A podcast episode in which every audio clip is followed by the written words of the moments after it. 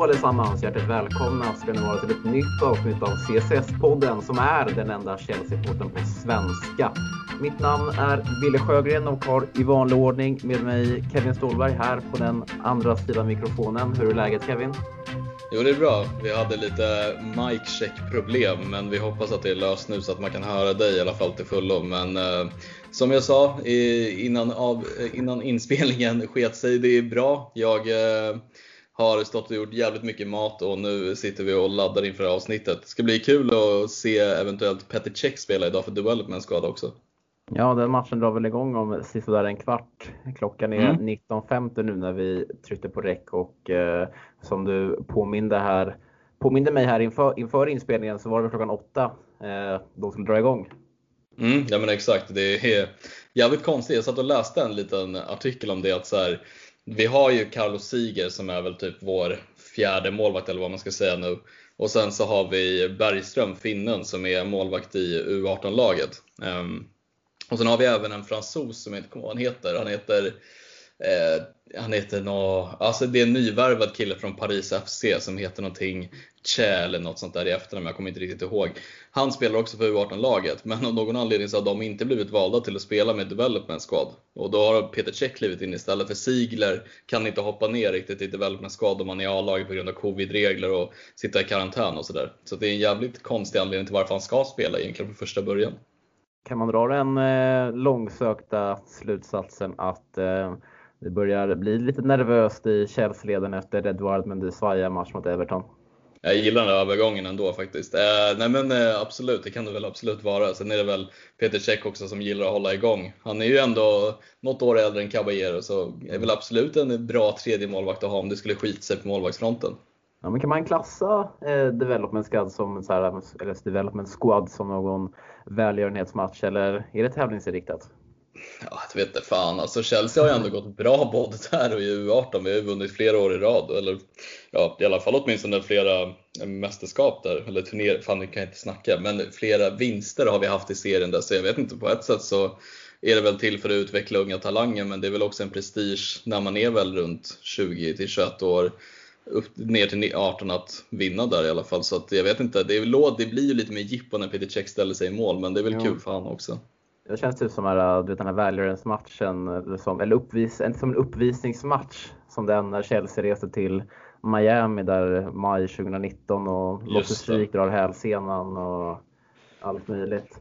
Men man har ju, man har ju ändå fått klart för sig här, alltså man, man, man tar ju del av en del rapporter och tweets om hur det går för Chelseas diverse U-lag, men Eh, och sedan vi har fått upp alla de här talangerna, Mason Mount, Reece James med flera i A-laget, och man har läst lite mer om dem så har man ju man har ju fått för sig, eller fått till sig att eh, Chelsea de prenumererar på de flesta titlar på, på eh, U18 och eh, U21 och U23 nivå. Ja men så är det ju och även i, eh, det finns en motsvarighet till eh, alla U23-lag i Europa där man spelar om en typ Champions League-titel också. Man har ju varit i slutspel, semifinal, kvartsfinal och finaler. Man har väl vunnit där tidigare så att det är ju liksom ett, vad ska vi säga, en bra merit att ha att ens akademi är så pass stark att vi har liksom folk ifrån liksom även yngre åldrar, från U18 som också varit med i slutspel i de stora turneringarna på deras nivå upp till U23 och sen upp till A-laget att vi har liksom en genomgående bra akademi och det har ju har det varit så i väl typ 10-15 år kanske att vi har haft en superakademi och det är väl kul att den bär frukt nu på riktigt när Lampard har tagit över. Mm, ja, verkligen. Man ska ju komma ihåg att även fast eh, att det är en, eh, väldigt många eh, Chelsea-fostrade spelare som eh, huserar i de olika Premier League-lagen eh, som kommer då från Chelsea Akademi och det är ju ett kvitto på att man gör någonting bra. Även fast man inte tar en tröja i Chelsea så visar det ändå att man att genom Chelseas akademi så finns det en väg till eh, övriga klubbar i den engelska högsta ligan och det är ju sjukt bra för att eh, locka till sig de eh, hetaste talangerna i England. Mm, så är det verkligen. De ligger ju på en tredje plats nu i deras motsvarighet i Premier League. Premier League 2 heter den till och med. Där ligger Chelsea trea bakom Manchester City som leder med två pytsar poäng mer än oss. Mm. Ja, Manchester City de är väl någon jävla superträningsanläggning som är relativt dyr med enormt bra förutsättningar. Så att eh, de bör ju ligga där uppe. Och, eh, och eh, tampas bland de bättre akademierna i, i landet. Men tänkte att vi kanske ska kasta oss direkt in i det. Och eh, vi tar väl och startar på eh, Champions League-lottningen som ägde rum klockan 12 svensk tid tidigare idag. Där våran lott Kevin föll på Atletico Madrid, precis som du sa.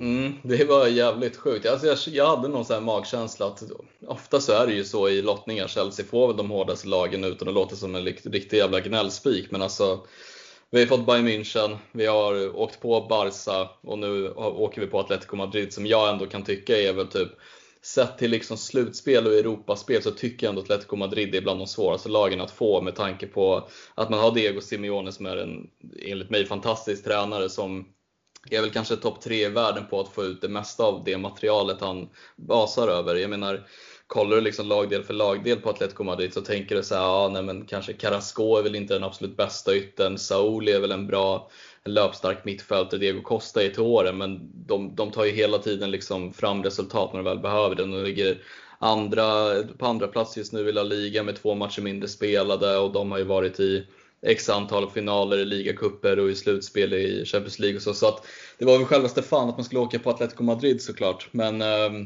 samtidigt tänker jag så här, ja men just det här året så är vi ju mycket mer liksom, när, när vi mötte Bayern München senast så kändes det ganska hopplöst att säga, nu åker vi på Bayern München som sedermera vann då hela turneringen. Men nu är det lite mer öppet tycker jag, för nu har vi ändå kommit till ett stadie där Chelsea ändå på ett sätt har en helt annan form och ett helt annat spel som jag tycker kan matcha upp Atletico Madrid ganska bra. Vad kände du när du såg lottningen? Uh, jag, först och främst så kände jag ju liksom så här aj, liksom. det där var ju inte den lottningen som man hade hoppats på. Uh, men samtidigt så landar man ju ändå i det som de flesta landar i när det kommer till Champions League-spel. Att uh, ska man vinna turneringen så måste man ju slå ut alla lag. Och att det kommer bara bli tuffare och tuffare ju längre in man kommer i slutspelet.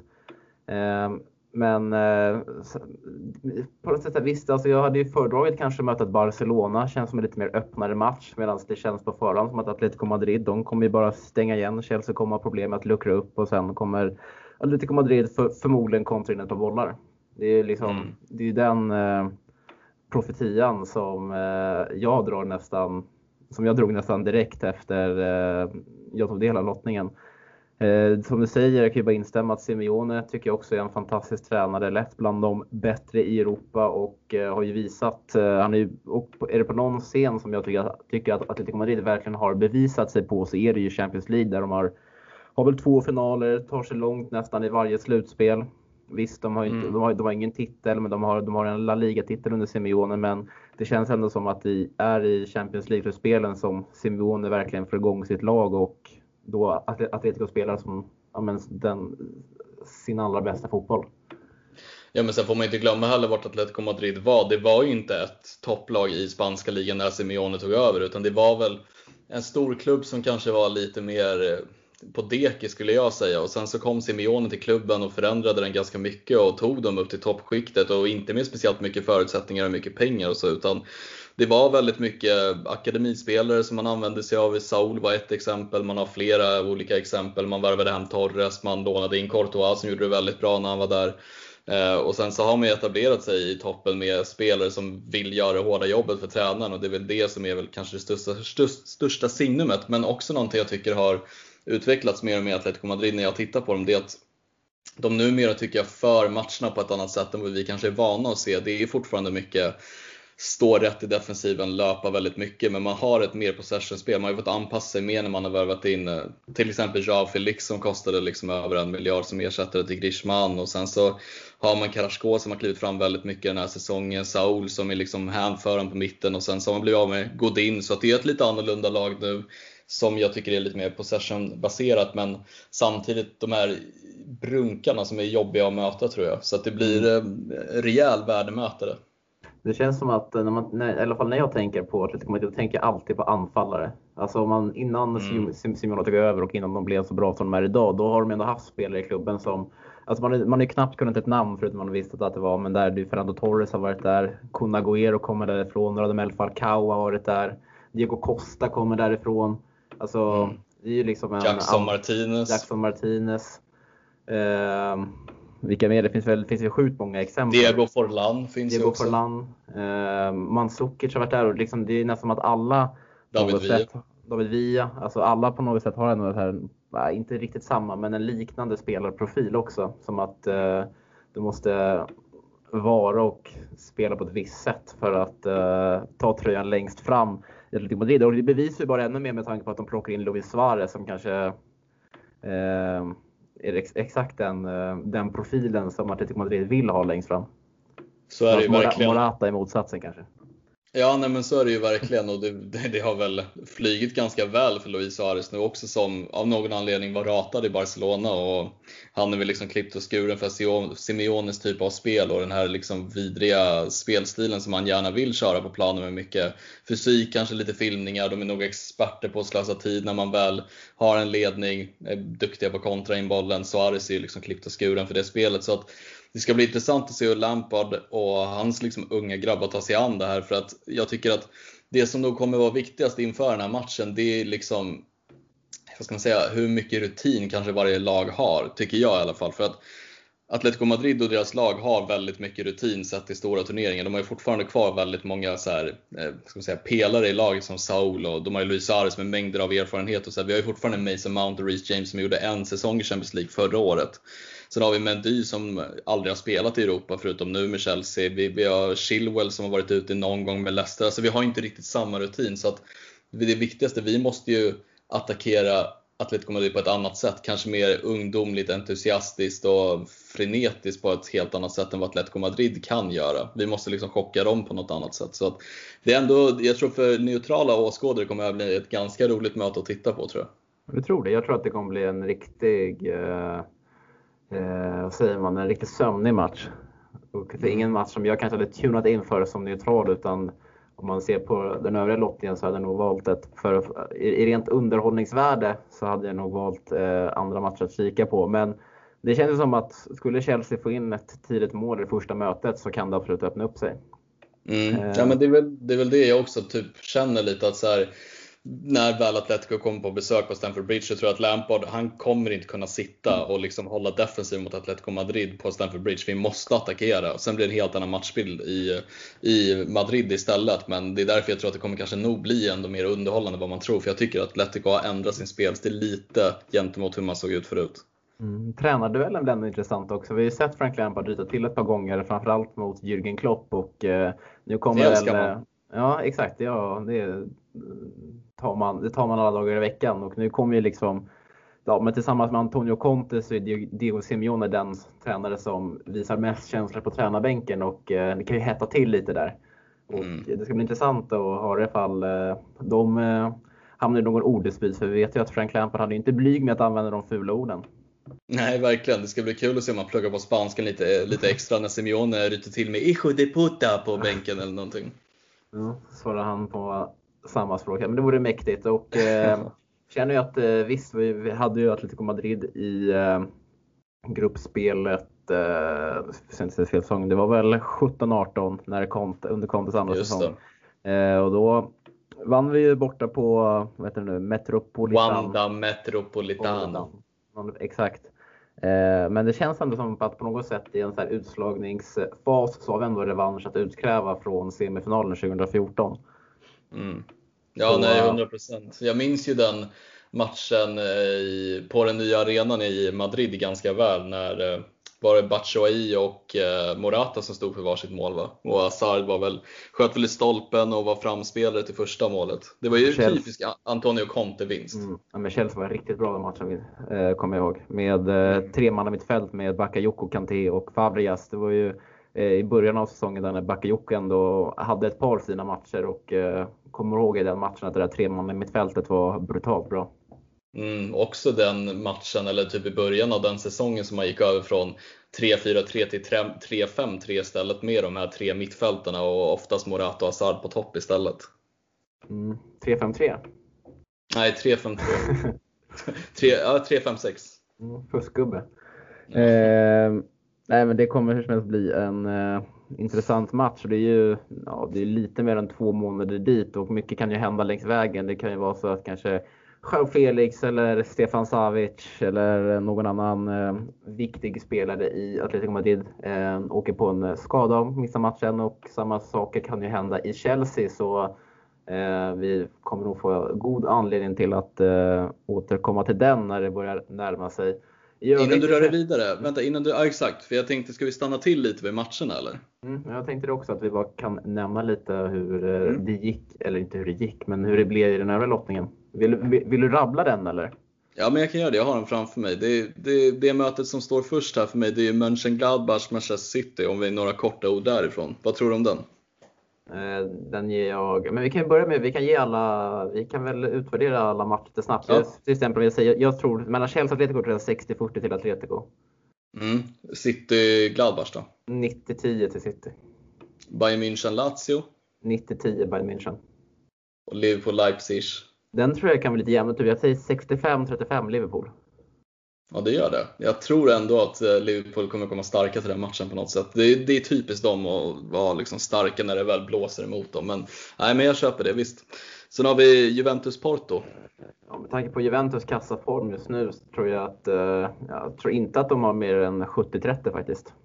Nej, man håller ju Malang Sarr högt också i Porto. Mm, den matchen blir intressant att kika på. Sen har vi det kanske hetaste mötet av dem alla, Barca mot PSG. Mm, um, det är svårt nu att veta så här med, det är sån jävla skillnad om Neymar kommer komma till spel eller inte. För man får avvakta lite skaderapporter samtidigt som att det är fortsatt hela havet stormar i Barcelona. Så alltså jag skulle faktiskt vilja säga 50-50 på den. Alltså den ja, jag, är, jag, är helt, ja, jag är helt med på 50-50 för att det spelar egentligen ingen roll hur mycket Barca blåser. Har Messi sin dag, då kan han ju avgöra den, det dubbelmötet utan problem. Men å andra sidan, han ställs ju mot Mbappé och Neymar om de är friska. Det är ju verkligen två mot en i den gamet oavsett hur bra Messi är och har varit. Så att, eh, nej, 50-50 på den känner jag också. Sen har vi Sevilla-Dortmund. Den tycker jag också är ändå rätt svår. Dortmund som eh, vi diskuterade lite inför programmet, de står ju utan tränare efter att Lucien Favre, Favre eh, fick, fick dojan här efter helgens ligaförlust. Mm. Men samtidigt så känns det som att det finns fler matchvinnare i Dortmund så jag har en, lite, lutar ändå i deras, åt deras favör med 60-40 till, till dem. Mm. Ja, ja alltså det enda man kan väl ta också från Sevilla det är väl att man absolut inte ska underskatta dem. Nu var det ju så att vi gjorde en bra match på bortaplan men Sevilla hade ett ganska roterat lag. Väl hemma när, de, eh, när, vi, när vi möter Sevilla tycker jag att Sevilla visade att det, det är ändå ett lag att akta sig för i Europaspelen. De är väldigt duktiga där. Mm. Men äh, köper också dina odds. Sen har vi sista då, Atalanta mot Real Madrid. Också svår för Atalanta har inte riktigt varit lika bra i år som de varit tidigare säsonger. De kanske börjar ta ut sin rätt samtidigt som att det verkar ju storma där också. Fick ju läsa ju i dagarna här, det kanske var idag rättare sagt, att Papu Gomes inte uppges vara nöjd med eh, Gasperini och eh, mm. kan tänkas lämna och det var ju ett enormt tapp för dem och en klot med Atalanta kommer nog inte få in så mycket bättre. Samtidigt som att Real Madrid har ju, har ju sina problem. Men eh, jag tror ändå att jag skulle vill ändå sätta typ 80-20 på Real Madrid alltså. Mm, ja, men de där källorna med Papagomes är ju väldigt också trovärdiga med tanke på att det är Romano som har varit och twittrat om att det var ju en dispyt mellan de två när de mötte, var det Mittjylland eller nej, det var något så Ajax kanske, eller var det något lag i ligan där Papagomes hade blivit utbytt i halvlek och hade rytit till mot tränaren och sagt att i januari kommer du inte se skymten av mig ändå. Det är ganska hårda ord ändå att säga mot tränaren. Den dagen att Atalanta möter Midtjylland eller Ajax i ligan, det är en mörk dag för fotbollen. Ja, men inte ligan, jag syftade på Europa. I Europaspelet så hade de ju Ajax i sin mm. grupp. Nu vet inte jag om det var just den matchen. Midtjylland hade ju Liverpool ja. och bla bla bla. Nej, men jag, jag vet vad du syftar på. Jag kommer dock, dock inte ihåg vilken match det var. Nej, men det är inte mm. kul att skämta Wille. Nej, jag nej, men, jag ska hålla mig, passa mig. Eh, men fan vad fint det är ändå när CSS-podden går lite Goes International och börjar snacka lite övrig europeisk fotboll och eh, får tippa lite utanför den, den brittiska. Så är det. Ja, vi skiter väl i eh, Europa League Europa League-lottningen va? Nej, men vi, det enda vi kan ta vidare ifrån det är att Alexander Isak ställs mot Vigge. Det är lite intressant. Mm. Det ska bli en fin match. Vi får se om Alexander Isak kommer ens till starten. Han har ju varit väldigt, eh, inte usel, men han har varit ur form eh, under typ hela den här inledningen av säsongen. Eh, mm. Men eh, så här, man, man skummar igenom lottningen, man ser massa storlag mot storlag i Champions League och sen kollar man en sextondel Europa League, så massa Antwerpen mot Glasgow Rangers. Liksom. Det, är, det är ingen match som kittlar till liksom, så här, en torsdagkväll. Ja, nej så är det inte och det är väl det är varför jag nämnde just Real Sociedad och Manchester United. Det är väl bara också för att jag vill säga att United spelar i Europa League. Vi kan sätta punkt där. Vi kan väl säga att Arsenal och Tottenham också befinner sig i den turneringen. Yes. Eh, men från en eh, deppig sak till en annan dag Kevin så spelade faktiskt Chelsea en väldigt dålig fotboll i lördags. Eh, vi hade ju våran sedvanliga konversation i våran Messenger-chatt inför matchen där du skrev 1-0 i halvtid medan jag skrev 1-0 till Everton i halvtid medan jag skrev 3-0 Chelsea i, eh, i halvtid. Och, eh, fan, man kanske börjar få utnämna dig ändå till CSS-poddens in orakel. Först sätter du ju Atletico Madrid här och sen sätter du ju halvtidsresultatet. Vad, vad var det som fick dig att säga att det skulle bli 1-0 till Everton i halvtid? Uh, ja, men bra, bra fråga. Jag hade dels när man såg på de 5-10 första minuterna så kände man att det här är ändå ett lag som jag tycker påminner lite om när vi mötte Leeds, om du fattar vad jag menar med det här frenetiska tempot i början. Everton var, jag tycker de var först på alla andra bollar, jag tycker de var energiska och man vet ju att de har ju liksom äckelspelare på planen och äckelspelare är liksom Richarlison, eh, Calvert Lewin, alltså de här riviga spelarna som är jobbiga att mm. möta och jag tycker Möter man ett sånt lag, är man inte påkopplad från början då har man det svårt och det tycker jag Chelsea visade bara redan efter de första inledande minuterna att man inte riktigt var där. Jag tyckte man förlorade mycket dueller som man inte var van att se dem vid. Kommunikationen var inte bra mellan backlinjen och mittfältet. Och det var liksom Kai Havertz såg ut som, som vanligt som den vandrande pinnen på planen. Så att det, det kändes bara fel från början. Det var lite därför jag kände att, ah, jag vet inte, det här känns inte jättekul. Och 2000 fans på Goodison Park. Det är väl också en faktor skulle jag säga när det väl går med Everton så är det en, en jobbig arena att spela på kan jag tänka mig. Det har vi ändå erfarit förra säsongen. Mm. Uh, ja, så det känns som att inte påkopplat i liksom den röda tråden för Chelseas del i den här matchen. Ehm, men eh, jag, jag var ändå så här, eh, väldigt optimistisk inför, för jag tycker Chelsea har spelat bra den senaste tiden. Samtidigt som att Everton kom in i den här matchen med en, eh, med en liten dålig form. Eh, hade ju James Rodriguez borta. Eh, hade ju inga ytterbackar tillgängliga. Luka Ding var ju, ju, ju på skadelistan. Samma sak med Seamus Coleman. Så de ställde upp liksom med fyra mittbackar i en, eh, i en försvarslinje.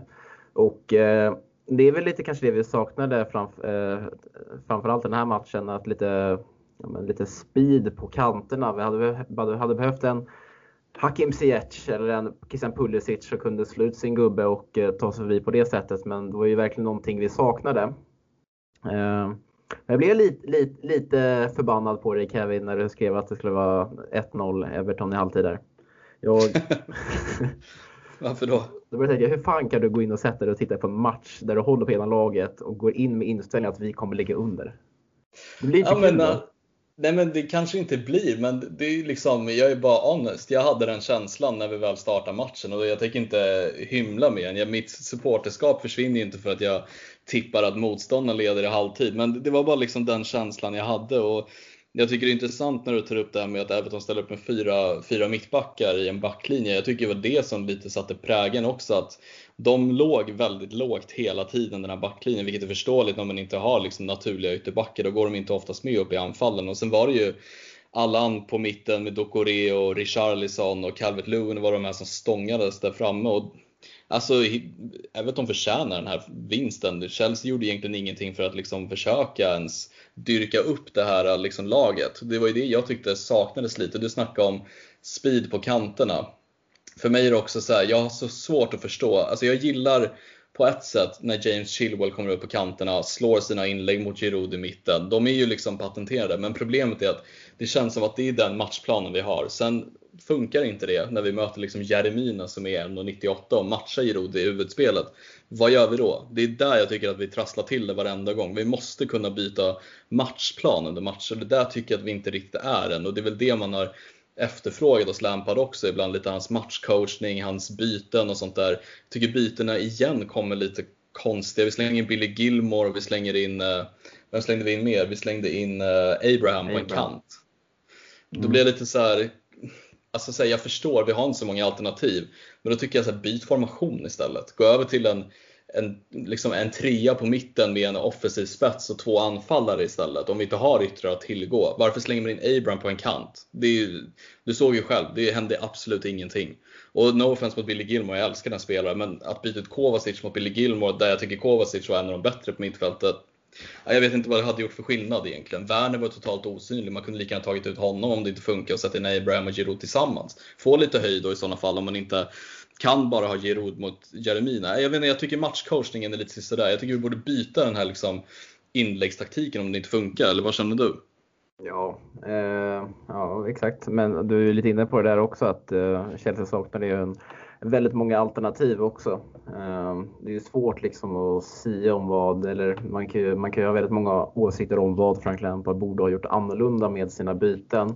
Ehm, men tycker ändå inte att han liksom har inte, har inte så många andra val att göra. Det kanske jag hade kunnat önska mig mer att om man spelade med tre strikers där framme samtidigt som att man så tydligt ändå vill spela längs kanten. Det är att man kanske centrerar lite mer med, med sina anfallare och, eh, och, och på således bättre, eh, kanske chansa lite mer. Låta Reece James och Ben Chilwell kanske vara, försöka vara lite mer offensiva, försöka sluta sin gubbe och sedan slå ett inlägg när vi har alla våra anfallare i boxen. Mm, ja men det är det, det jag menar också att jag tycker vi borde gjort alltså lite oftare för att eller till exempel om man hade nu, när man slängde in Billy Gilmore och man slängde in Abraham, att man centrerar Giroud Abraham och tar Timo Werner bakom istället. Istället så blev det liksom, du såg ju Abraham på vänsterkanten, han sprang ju lite överallt på planen, hade ingen position och det hjälpte ju inte någon egentligen. Ja, han är lite förvirrad den där Abraham i sitt, eh, ja. i sitt positionsspel och presspel. Ja, det, ser, det vet vad det ser ut som ibland när Abraham spelar. Det ser ut som en så här pojklagsmatch. Ja, faktiskt lite. Han har lite dålig koll på vad han, vad han, riktigt, vad han riktigt bör göra när, alltså när han inte får vara längst fram som liksom mm. den uh, spjutspetsen. Jag tycker ändå att han, han fick ändå till ett litet bra samarbete han och uh, Werner, gemen, Werner uh, tillsammans när Abraham droppade ner lite och uh, Werner gick i djupled. Men i den här, alltså när Tim Abraham inte liksom har en tydlig uppgift eller när, inte allt, när allting inte är som det ska vara då är Abraham skit, då är han skitkass. Alltså då tillför han ingenting. Ja men så är det. Jag håller helt med dig. Han, han är, det jag tycker också syns mest på honom, vilket jag tycker är så tydligt, är att han vet inte vilken typ av anfallare han ska vara. Ska han vara en bollmottagare? Eller ska han vara liksom en, en Giroud-typ som ska stå och liksom stångas med mittbackarna? Ska han löpa i djupled? Eller ska han vara någon typ Harry Kane och droppa ner? Alltså man, han, det känns som han själv inte vet vad det är för roll på planen han vill ha och ska ha. Utan det låter som att Lampard mer säger så här, ja, spring upp och sen så håller du i boxen, försöker vara först på liksom inläggen som kommer. That's it. Sen känns det som liksom i speluppbyggnaden vet han själv inte vad han ska göra riktigt. Nej, det är ett litet, eh, ett litet dilemma. Men eh, ja, alltså väljer ändå att skylla den här, eh, skylla den här förlusten ändå lite på ja, men skadesituationer, att vi inte hade de spelarna vi behövde i den här matchen och det fanns inte så många andra, alternativ samtidigt som att, eh, och det blir, väldigt brett här, men då tänker, tänker kasta ur med att de spelarna som var på planen, att de, många gjorde inte vad de skulle göra. Nej, nej men så är det. Vad tyckte du om Kai Havertz i den här matchen? Uh, ja, jag hade ju spelarbetygen på Svenska fans och jag delade ut min första nolla någonsin. Vi har ju ett betygssystem på 1 till 5. Men uh, jag tyckte inte ens att Kai Havertz uh, förtjänade en etta. Jag tyckte att han var ja, men klappusel. Alltså han höll ju för fan inte ens eh, League One-nivå i mitt tycke. Jag tyckte ändå på att de första minuterna, typ så här, men 5-10 första, så slarvade han väldigt mycket. Men på något sätt så tycktes jag se att det fanns på något sätt ett annat driv i honom. Det känns som att han, att han var lite mer rivig och lite mer entusiastisk i sitt kroppsspråk. Men mm. sen när, när han slog eh, dålig passning på dålig passning, blev av med bollen flera gånger om. Då gick han tillbaks till den här Kai Havertz som vi hade sett, som vi har sett under ja, men hela tidigare under säsongen. Och mm. eh, som att hans självförtroende gick från 100 hade han absolut inte. Man kanske hade fått i sig några procent i alla fall. Men det söks ur honom jävligt fort och eh, blev helt under isen. Och, ja, eh, Mm. Ja. ja. men det blir, blir till och med så han, han uh, hängde ju framförallt längs högerkanten tillsammans med Reece James och uh, det var ju så illa så att till och med Reece James, jag hade sett honom slå ut med armar mot en egen spelare tidigare. Liksom. Man såg liksom på honom med hans blick när producenten uh, zoomade in på hans ansikte och uh, efter att Kai Havertz misslyckats med en passning. Och såg det så här någon så här frustration till exempel, så här, men vem fan är det jag har bredvid mig? Mm.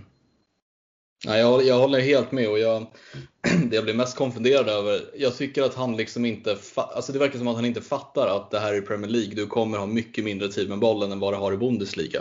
Det är väl det jag tycker är liksom det absolut främsta man ser, att det är så många gånger han är felvänd och blir av med bollen nästan varje gång för att motståndarna pressar så mycket högre och tydligare än vad man gör. Och att han inte har kommit in i den fattar jag inte riktigt. För att det har ändå gått, vad han spelar, 10 matcher plus kanske för Chelsea hittills. Premier League? Eh, ja, och vi har ju mött liksom motstånd liksom i Everton eh, från bottenlag och topplag. Alla lag oavsett vilka du möter kommer ligga upp i ryggen på dig. Och de kommer pressa och de kommer vinna, vilja vinna boll. Det kanske är skillnad i Bundesliga där det är mer, mycket mer fram och tillbaka. Det är ett lag som oftast för matchen och det andra laget ligger lågt. Liksom. Här är det att alla lag kommer pressa mot dig oavsett om du heter Burnley eller om du heter Liverpool på ett, på ett helt annat sätt. Och det är ju det jag tycker är mest oroväckande, att han känns liksom så himla han vill väl kanske framstå sig själv som väldigt cool och lugn och liksom eh, skapa tid för sig själv. Men det, det, går ju inte, det blir ju inte av. Han tappar ju bollen istället. Så att, nej, lite, man blir lite så här, det är klart att jag har tid och tålamod men det är frustrerande att se att det, liksom, det är knappt ett steg fram, sen är det fem steg bak igen. Mm, men jag såg någon intressant, eh, väldigt eh, väl genomarbetad artikel på The Athletic hur pressspelet i Premier League har utvecklats de senaste fem åren. Där Premier League nu från att, från att ha gått till den här klassiska parkera bussligan till att eh, bli den ligan i världen, eller i Europa i alla fall, där det, press, där, där det pressas allra mest. Eh, mm. Som någon form av eh, någonting som har skett sedan Pep Guardiola tog över City. Mm. Eh, och eh, jag vet inte fan alltså, det känns inte som att Kai Havertz, han, är, han är inte med i det just nu. Eh, och precis som du, som jag säger, som vi har varit inne lite på i tidigare avsnitt också, att man, man har ju tålamod men man börjar bli lite orolig. Eh, att, mm. det här kanske ska, att det här kanske inte ska fungera för honom för att oavsett hur lång tid det tar för en spelare att komma in i ligan så kan han inte vara så här dålig som han är just nu. Alltså det, jag förstår inte. Nej, och liksom, om vi jämför med en annan Chelsea-spelare som hade det svårt i början, i Christian Pulisic förra säsongen, som ja, man får inte glömma, han var utanför truppen. Inte för att han var skadad eller hade rest mycket, han var utanför truppen för att han var petad. Han började på bänken många gånger och han fick hoppa in. Skillnaden var ju där att när du såg honom hoppa in eller när du såg honom på planen när han fick minuter, då tog han chansen. Han löpte, han skapade saker och han visade vilja. Kai Havertz kanske visar William, hans kroppsspråk visar någonting annat. Det är väl kanske mer för oss att tolka hur det är. Han kanske alltid är en sån spelare, men problemet är att han tar inte chanserna när han väl får dem. För att man får inte glömma när vi har en skadefri trupp, då kommer vi ha spelare som Ziyech och Pulisic. De kommer gå före i rangordningen om inte han börjar steppa upp nu. Jag menar Kovacic tycker jag är kanske inte den optimala åttan, men han gör det ju bättre än vad Havertz gör det just nu i mitten. Och Mount och Kanté, de flyttar du inte på helt enkelt. Så det, det blir också en konkurrenssituation till sist där han kanske kommer behöva börja från bänken och ta sig in. Jag tror att han behöver det helt ärligt. Alltså, ja, alltså, det, det, nu kommer ju Ziyech och Hudson-Borg vara borta. Återigen Pulisic är ju, eh, kommer med i truppen imorgon mot Wolves. Men eh, alltså, oavsett så är jag faktiskt svårt att se Havertz starta imorgon alltså, efter den här insatsen. Alltså det mm. funkar mm. inte. Om man inte väljer att flytta honom till någon mittposition. Det, mm. Jag ser inte honom som ytter i alla fall igen. För det det är det som är så synd. Jag skrev det i min införrapport nu när jag har Wolves-matchen imorgon att han har ändå gjort 12 matcher för Leverkusen, 6 mål och 4 assist på högerytten. Det är, det är konstigt att det inte liksom han, om man Lampard nu går ut och skyddar honom och säger att han är en mångsidig spelare, han kan spela liksom alla roller i offensiven. Han är ju horribel på kanten. Alltså fullkomligt horribel. I mitten har han på något sätt i alla fall visat någonting annorlunda. Tycker jag i alla fall. Men på kanten eller som släpar anfallare, alltså det, det, det är sorgligt ibland att se. Mm. Ehm, och då kan vi väl bara passa på att, uh, ska vi ge en Christensen Trophy? Kan, du, kan du förklara lite vad Christensen Trophy är Kevin? Ja, nej, men det var ett koncept. Vi satt och snackade lite du och jag. Vi, alla vet ju vid det här laget vad vi tycker om Christensen och vi kände, vi kände liksom att vi behöver ha någon utnämning varje avsnitt med, i negativ benämning. Och Christensen Trophy, det är väl det mest givna namnet känner jag helt enkelt. Att ta på den spelaren, händelsen eller någonting annat aktuellt att utnämna. Och just den här veckan så tycker jag ändå Kai Havertz är väl den givna Christensen Trophy-vinnaren. Vad, vad, känner du? Vill du utveckla varför eller behövs det mer? Alltså jag tycker att vi har utvecklat det eh, väl eh, de senaste 5-10 minuterna. Mm. Eh, så han kan eh, gott och väl ta hem den och ta hem den och sälja i sin eh, lya hemma i London den här veckan så får vi se om han behåller den till nästa. Men eh, det kändes som att vi, vi vill ju skapa lite mer negativa rubriker i CSS-podden. Det är för mycket positivt den senaste tiden och sen vill vi även ha en anledning att kunna säga dansken en gång i veckan i alla fall. Ja, det måste vi. Vi har ju sagt det. Eh, Declan Rice-kollen ska vi ha och sen ska vi på något sätt nämna Christensen. Oftast i negativ bemärkning varje avsnitt. Sitter Fredrik Temmes hemma och bara sliter av sig håret. Det är nu han trycker på paus och så går han därifrån. Ja, och stampar på telefonen. Nej, men eh, man, eh, man tycker olika. Det känns som att våran, vårat, inte hat, men eh, det vi tycker om Christensen, eller har blivit lite parodi faktiskt. Det, eh, Ja. Eh, Det är hårda, det är hårda tag. Eh, innan vi dropp, droppar Everton-matchen så tycker, vill jag bara nämna att jag tycker ändå det var någonting som tyckte att det var lite roligt att Oliver Giroud ändå han stänker in fyra mål mot Sevilla. Går upp liksom högst på tronen i anfallsrangordningen och vi vilar han i veckan för att han ska vara så fräsch som möjligt inför Everton och så kommer han in och också gör en klappusel insats. Ja, han var riktigt, han var riktigt dålig i den här matchen Ja. också. Sen, alltså, det är sällan man ser Giroud bli utmanövrerad i liksom, eh, vad ska man säga, targetspelet. Men Jeremina, alltså det, det, det kändes som att Giroud var 1,70 lång i duellerna mot honom. Ja, eh, varför? Alltså, jag förstår inte varför söka. Alltså om det går så jävla dåligt för eh, Giroud mot Jeremina i inledningen av matchen, så varför söker han sig inte mot den andra mittbacken? Eller det kanske han gjorde, men att de skiftade väldigt duktigt i Everton. Jag vet inte, men. Nej, Eh, men också så här obvious, om de spelar med fyra mittbackar, som är i grunden mittbackar, troligen nickstarka. Varför fortsätter vi slå inlägg? Jag förstår inte det. nej, ja, det är ett. Eh, det är, Ja, nej, jag vet, vi rör oss vidare för jag, jag, jag, jag blir så frustrerad på det där spelet.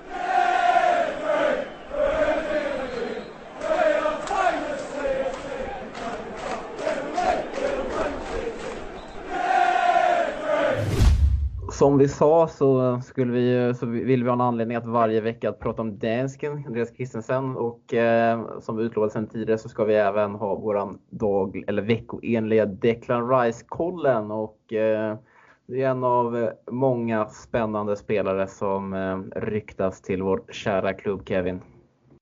Det är det. Det är mycket skriverier. Eh, vid det här laget så får man ju ändå känna att det är mycket lösa skriverier. Men det är väl fortfarande en del att ta upp tycker jag och diskutera om. Jag tycker alltid sill är någonting som kittlar lite extra i kronjuvelerna så att säga. Men vi har väl lite roliga rykten. Vi kan väl börja med den klassiska Declan Rice-kollen då.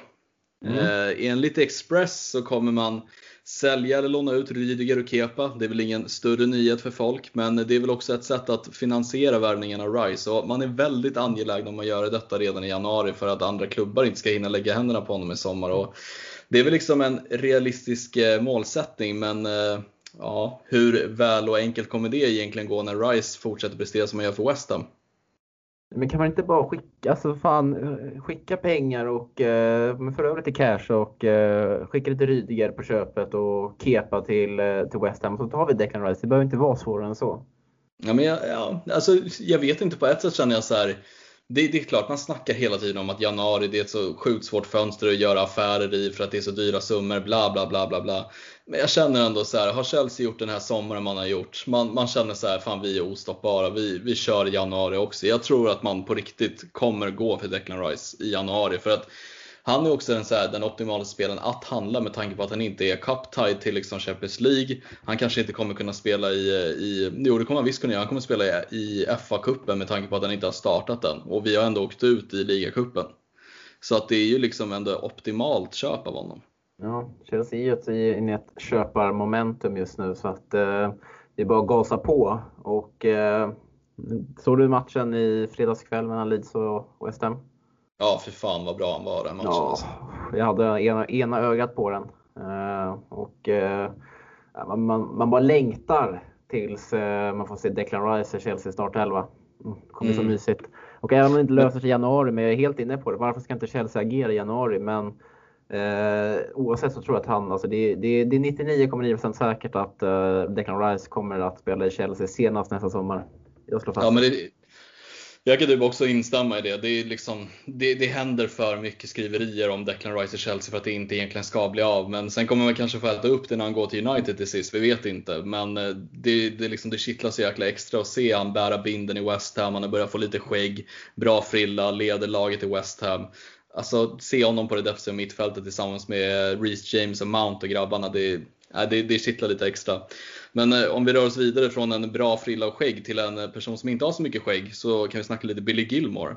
Mm. Eh, för att eh, det verkar som att Glasgow Rangers, hans moderklubb, rycker lite i honom och de snackar om ett lån för resten av säsongen. Men väldigt lösa rykten ska man ju säga och ytterst osannolikt. Men ändå lite, jag vet inte, det kittlar ju lite att se Billy Gilmore på ett lite kortare lån över januari framåt i Rangers. Mest för att det är kul att höra när han pratar med tanke på hans otroligt starka dialekt men också att se honom spela i Skottland där man kan tänka att hans spel passar rätt bra. Ja, då blir ju den här matchen vi nämnde, Antwerpen-Glasgow Rangers, blir ju lite mer intressantare. Exakt. Om, han, om han går dit. Men det känns väl som ett bra steg. Får han ju lära sig av Filip Helander. Eh, men han, det får ju liksom, kanske, man kanske inte ska nämna den här namnens man i positiv bemärkelse, men Steven Gerrard är ju en skicklig tränare. Eh, lite mm. samma profil som Frank Lampard. finns nog mycket att lära sig därifrån. Eh, samtidigt som man får komma hem till Skottland. Och eh, ja, absolut. Alltså, sen kan jag inte säga att jag har dunderkoll på den skotska ligan, men om Bill Gilmores spelstil passar i Premier League så passar den absolut i, eh, i, i, i den skotska ligan. Och, eh, jag tror att det är ändå, att, ändå bra att man kan låna ut honom till exempel till, ett, till en toppklubb i Skottland, alltså Celtic eller Rangers, istället för att låna ut honom till ett ja, lite sämre lag i Premier League. Jag tror att det är, bett, alltså det, jag tror att det är, det är likvärdigt. Ja, men speciellt också, jag tror inte Jorginho kommer vara någon spelare man kan sälja i januari med tanke på att man vill nog ändå få tillbaka lite cash från honom. Eh, och jag tror också att skulle vi gå för Rice då är det jävligt tjockt på mittfältet så att ett lån på, Gilly, på Billy Gilmore ut till, till Rangers är ju inte helt osannolikt när man tänker på det. Samtidigt så han verkar ju vara en del av Lampards planer ganska rejält och har ju redan fått speltid sedan han kom tillbaka. Gått före Jorginho i inhoppen till exempel nu senast mot Everton. Så att eh, vi får se lite hur det går där. Men när eh, Billy Gilmore, han gästade ju Frank Lampard på presskonferensen inför matchen mot eh, Krasnodar förra veckan och då var de lite inne på att ett, eh, ett lån kunde vara aktuellt. Som att Frank Lampard nästan var inne och nosade lite på det själv.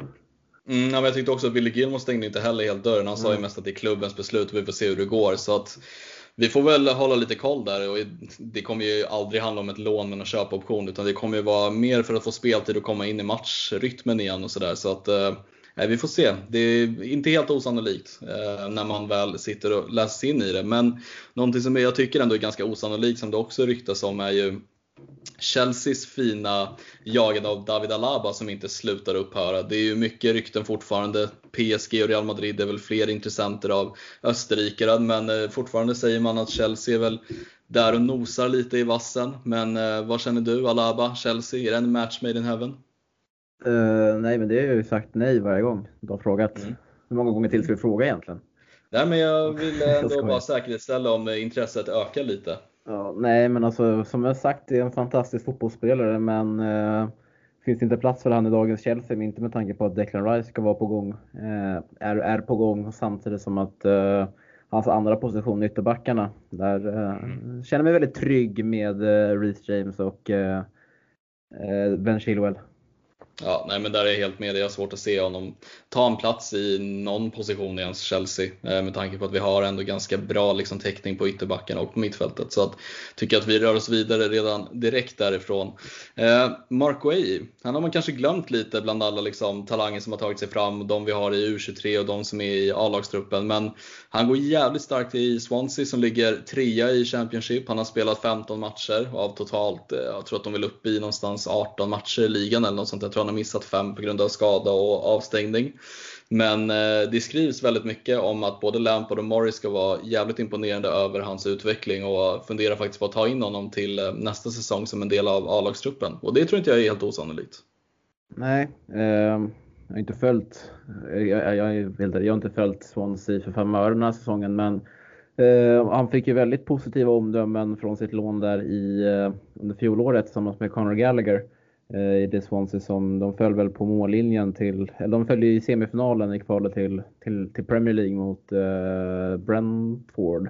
Var det väl? Precis. Yep. Uh, och uh, ja, alltså svårt att uttala mig men det, man, blir, man, man, man, blir ju glad när, en, när det går bra för Chelseas produkt, att, eller så pass bra att tränaren vill ta tillbaka honom till A-laget Och sen vet jag om att Chelsea är i någon position, just nu ser det väldigt stabilt ut med eh, Kurt Zuma och eh, Thiago Silva, men eh, situationen med Thiago Silva är väldigt oklar och det är verkligen en position som Chelsea behöver förstärka mm. på under framtiden och kan man hitta det i sin egen akademi så, är det, så har ju alla vunnit på det. Sen får man inte heller glömma att vi, vi kommer glida in på det också, men att Rydiger troligen kanske kommer säljas av eller lånas ut på något sätt om han vill ta, ta en liksom EM-platstrupp i tyska landslaget om inte han får mer speltid. Vi har Tomori-situationen, som för övrigt ryktas till Nice. Det är väl inte så mycket att säga om där. Han kommer ju skeppas på lån tror jag i alla fall i januari. Han får ju inte heller mycket speltid, kanske vill få lite mer A-lagserfarenhet, eventuellt kanske nosa lite på engelska landslagstruppen. Eh, skulle han sticka, skulle Rydiger sticka, då behöver vi täckning bland mittbackarna. Då är vi plötsligt där med eh, Thiago Silva, Zuma och Danskin. Då är det ju lite lösare täckning där. Så att, eh, Mark Way, en gubbe att komma ihåg som går väldigt starkt och kanske lite mer bland de osynligare akademispelarna som gör det jävligt bra fortfarande. Han startade och... väl, spelade väl någon match för Chelsea för något år sedan i någon sån här ligacup. Ja, eh, det var Notts County var det väl, när vi vann med typ 6-1 eller något sånt. Batshuayi mm. gjorde väl två pizzar eller något sånt. Det var, vad garvar du åt nu?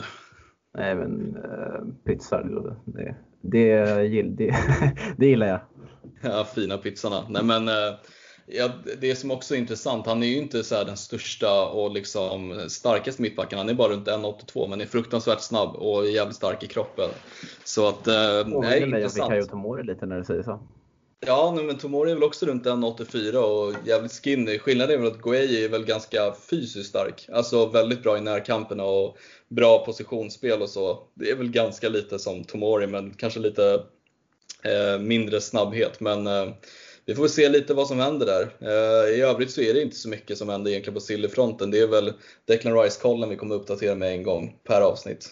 Mm. Ja, men härligt. Det är, ändå, det är kul ändå att det, eh, att det sipprar ut lite rykten här och där. Eh, och, och att Chelsea-sillen att den lever konstant även när inte transferfönstret är öppet. Så är det ju. Ska vi kika lite på matchen inför eh, Wolverhampton imorgon tisdag Kevin? Då har du tagit ja. tempen på Wolves. Så är det. Jag har ju matchrapporten på svenska fans och så vidare och så vidare. Vi eh, kan väl snacka lite löst om hur det har gått för Wolves. De har ju inte gått så jäkla starkt nu på slutet från bara en vinst på fem matcher. Det var ju mot trötta, trötta Arsenal som ligger två poäng bakom Wolves. Parkerar väl någonstans vart parkerar de på en trettonde plats va? Wolves? Ja, exakt. Trettonde plats. Ja, och Arsenal ligger på... En väldigt tajt tabell ska man nog tillägga.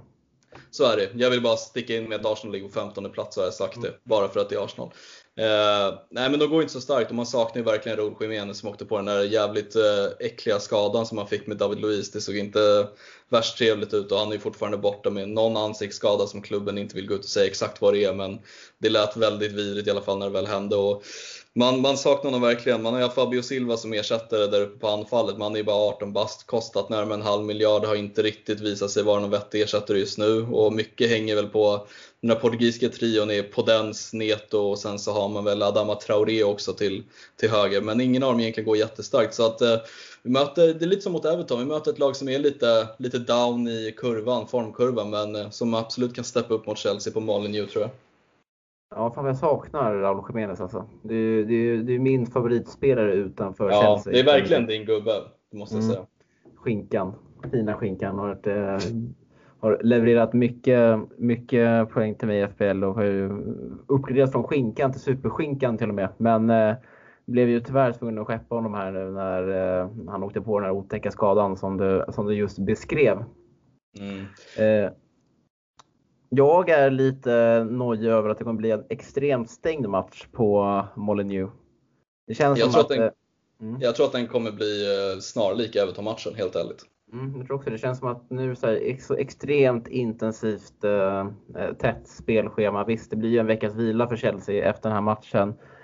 Men ett Wolves som absolut kan ställa upp med sin fembackslinje igen som de har gjort mot Chelsea tidigare och bara stänga ner den här matchen. Och, där har ju Chelsea problem.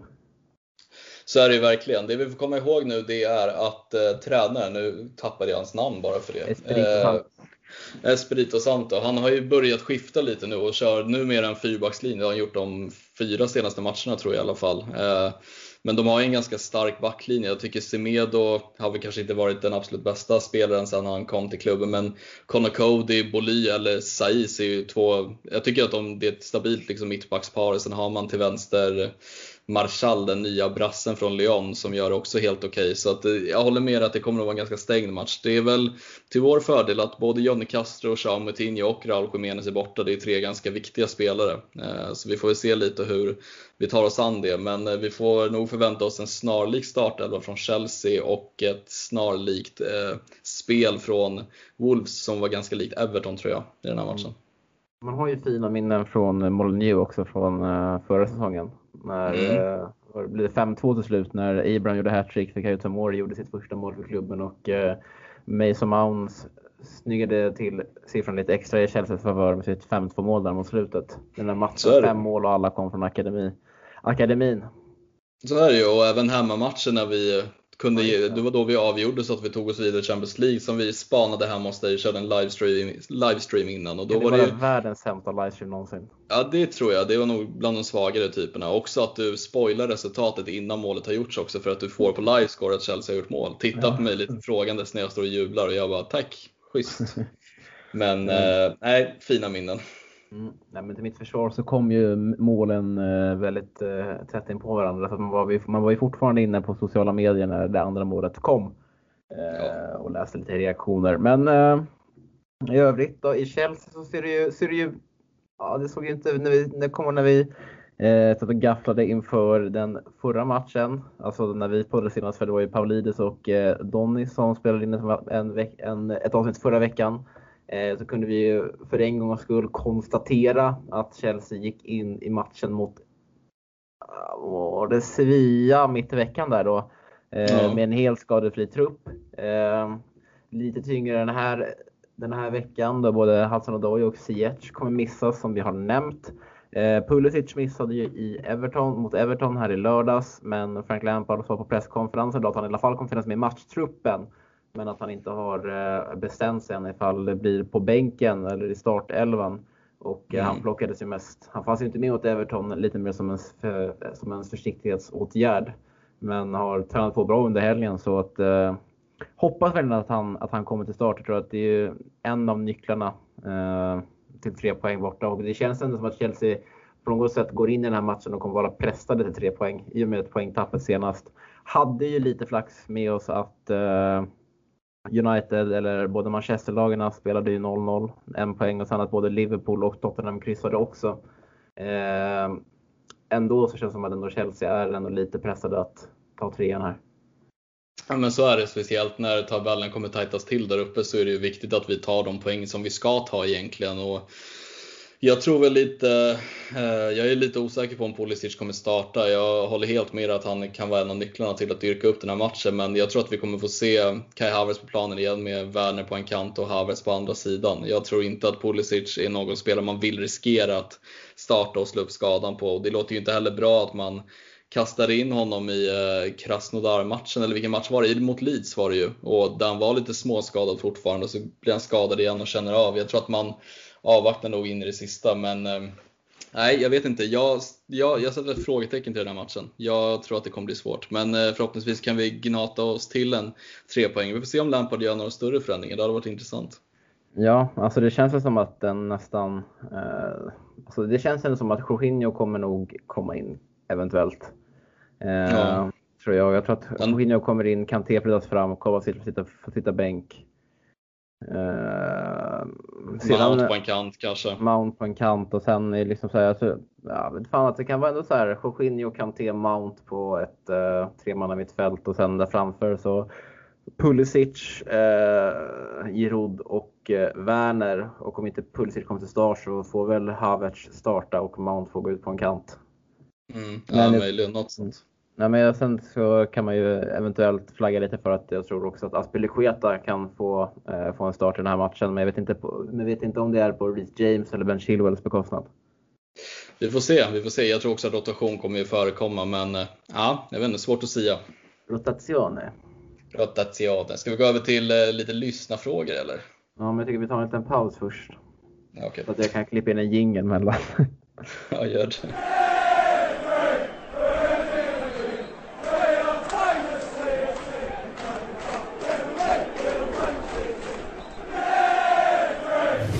Ja, jag dundrade ju ut eh, frågetråden lite sent idag och eh, jag har eh, ingen bra ursäkt för det utan det var helt enkelt så att jag glömde. Men jag tycker ändå att det har rasslat in väldigt många frågor och väldigt bra frågor och, eh, chansen att kunna ställa frågor som eventuellt tas upp här i podden kan man göra via Facebookgruppen CSS-podden och eh, det är inte så svårare än så. Man vill gå med där, att man går in på Facebook, skriver CSS-podden i sökfältet och sen svarar på en enkel fråga så godkänner jag eller Kevin er att få gå med. Och eh, vi kan väl börja med en fråga här då från eh, Baltzar Högman Brantall. Eh, nu när vi har våra tre bästa och mest renodlade yttrar borta, vad skulle ni anse om att tillfälligt lyfta upp eh, James som eh, högerytter och Aspi som högerback?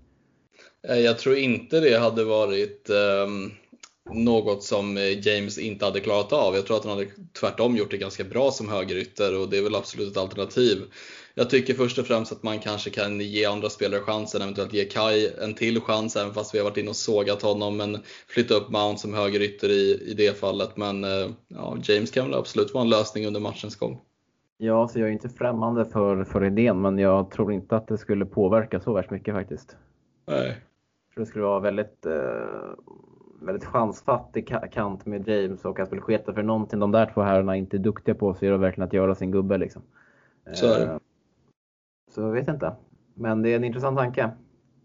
Eh, ska vi ta en fråga då från Robin Herversson som eh, funderar över varför man inte flyttar upp en nickstark eh, mittback när man jagar mål mot slutet av matchen och syftar då på att Zuma inte eh, befann sig i motståndarnas straffområde i slutet mot Everton i lördags tycker jag också är eh, en bra, liksom, ett bra inflik för jag tycker att det är dålig matchkorsning också av Lampard. Speciellt när vi låg under med 0-1 och det är liksom fem tillägg. Då tycker jag absolut att Zuma ska gå upp. Eh, skulle kunna skicka upp både Thiago Silva och Zuma och bara Kanté eller Mount kvar eller något sånt där. Det håller helt med.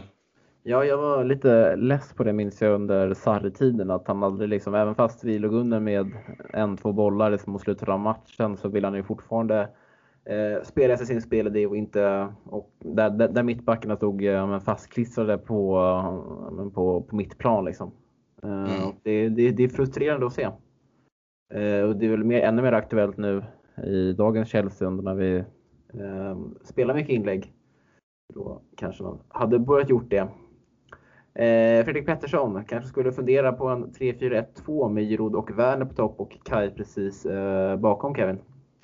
Absolut. Eh, behöver inte ens vara en 3-4-1-2 om man vill bara ha sin fyrbackslinje. kan man köra någon 4-3-1-2 på något sätt eller något sånt. Eh, och jag tycker att då hade man kommit till, till mer rätt med eh, trion där framme. Eh, jag tycker speciellt Werner var ju inte speciellt bra mot Everton. Jag tycker inte heller han fick så mycket att jobba med och Havertz har vi ju varit inne på. så att det är inte helt främmande. Jag tycker inte, liksom, för mig är det så här, jag tycker inte att man behöver köra sitt 4-3-3 eller 4-2-3-1 hela jävla tiden. Jag tycker man ska kunna anpassa efter motståndare. Speciellt med skadeläget så ska man inte ha svårt att byta uppställning. Det är ändå professionella fotbollsspelare. Mm. Eh, det är, det är många frågor här angående våra yttermittfältare som hela tiden går skadade. Och jag tycker att du plockar ut eh, Karl Igelströms eh, fråga här. anser ni att vi behöver värva en ny ytter till det kommande transferfönstret och i så fall vem? jag kan väl ta börja på den och det tycker jag absolut kanske vore någonting med tanke på att eh, vi har ju Ziyech och Pulisic eh, som har en skadehistorik och som eh, är skadade samt som att Callum och Doy börjar strula lite med sina baksidor. Så skulle gå in i januari med att ha minst två av tre av dem skadade så tycker jag absolut att vi kan börja kika lite mot en ytter och då menar jag inte att vi ska värva någon, så här, någon ytter som kommer in och eh, eller en värva inte för dyra pengar utan, någon, utan en truppspelare helt enkelt. Ja, absolut. Det är inte helt främmande. Jag å andra sidan är väl lite mer emot det, men eh, om vi snackar truppspelare så ja, absolut hade kunnat värva in Jeremy Boga som snackades om mm. väldigt mycket innan transfönstret. Det är ju en homegrown player också. Fan, var tänker, är han kvar i sassarna? Han är kvar i sassarna, men han ryktas ju jävligt intensivt till eh, större italienska klubbar, Napoli bland annat och så. Mm. Nej, men det kan, han kan vi plocka in, jag tror att han kan, kan bli lite för dyr att, att, eh, lösa för att ha en truppspelare kanske. Jag vet inte. Ja, så är det. Få tillbaka William kanske? Nej fy fan, vi kan väl bara flytta upp Danny Drinkwater som får täcka upp mittfälten när Mount går ut på kanten. Ja, det är också ett alternativ. Mm. Vi kan väl eh. säga det att, eh, bara lite snabbt, att Chelsea ligger under mot Tottenham i eh, Peter Cechs match där. Och Danny Drinkwater är också på planen. Ja.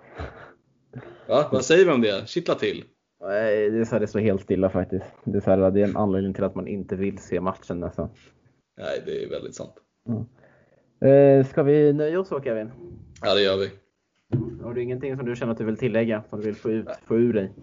Nej, absolut ingenting. Just nu vill jag bara gå och lägga mig. Nej, men eh, vad har vi att säga? Jag är väl lite spänd på matchen imorgon. Jag har ju matchrapporten där och det får ni gärna kika in på när jag sitter och skriver ner mina anteckningar och sammanfattar matchen efter. Men eh, jag vet inte, jag är, jag är lite, har samma känsla som Everton-matchen som komma skall mot Wolves. Så att vi kommer få det svårt imorgon tror jag. Mm. Och eh, den matchrapporten hittar ni såklart på svenskafans.com där vi eh, på CSF-redaktionen eh, lägger ut artiklar dagligen om vad som sker och händer runt om i Chelsea. Eh, sen får jag även uppmana er alla att följa oss på sociala medier, framförallt på Twitter där vi heter Chelsea Sweden, men även på Instagram där vi heter Chelsea Sweden official. Och eh, med det sagt så får jag önska er alla en trevlig vecka. Ciao!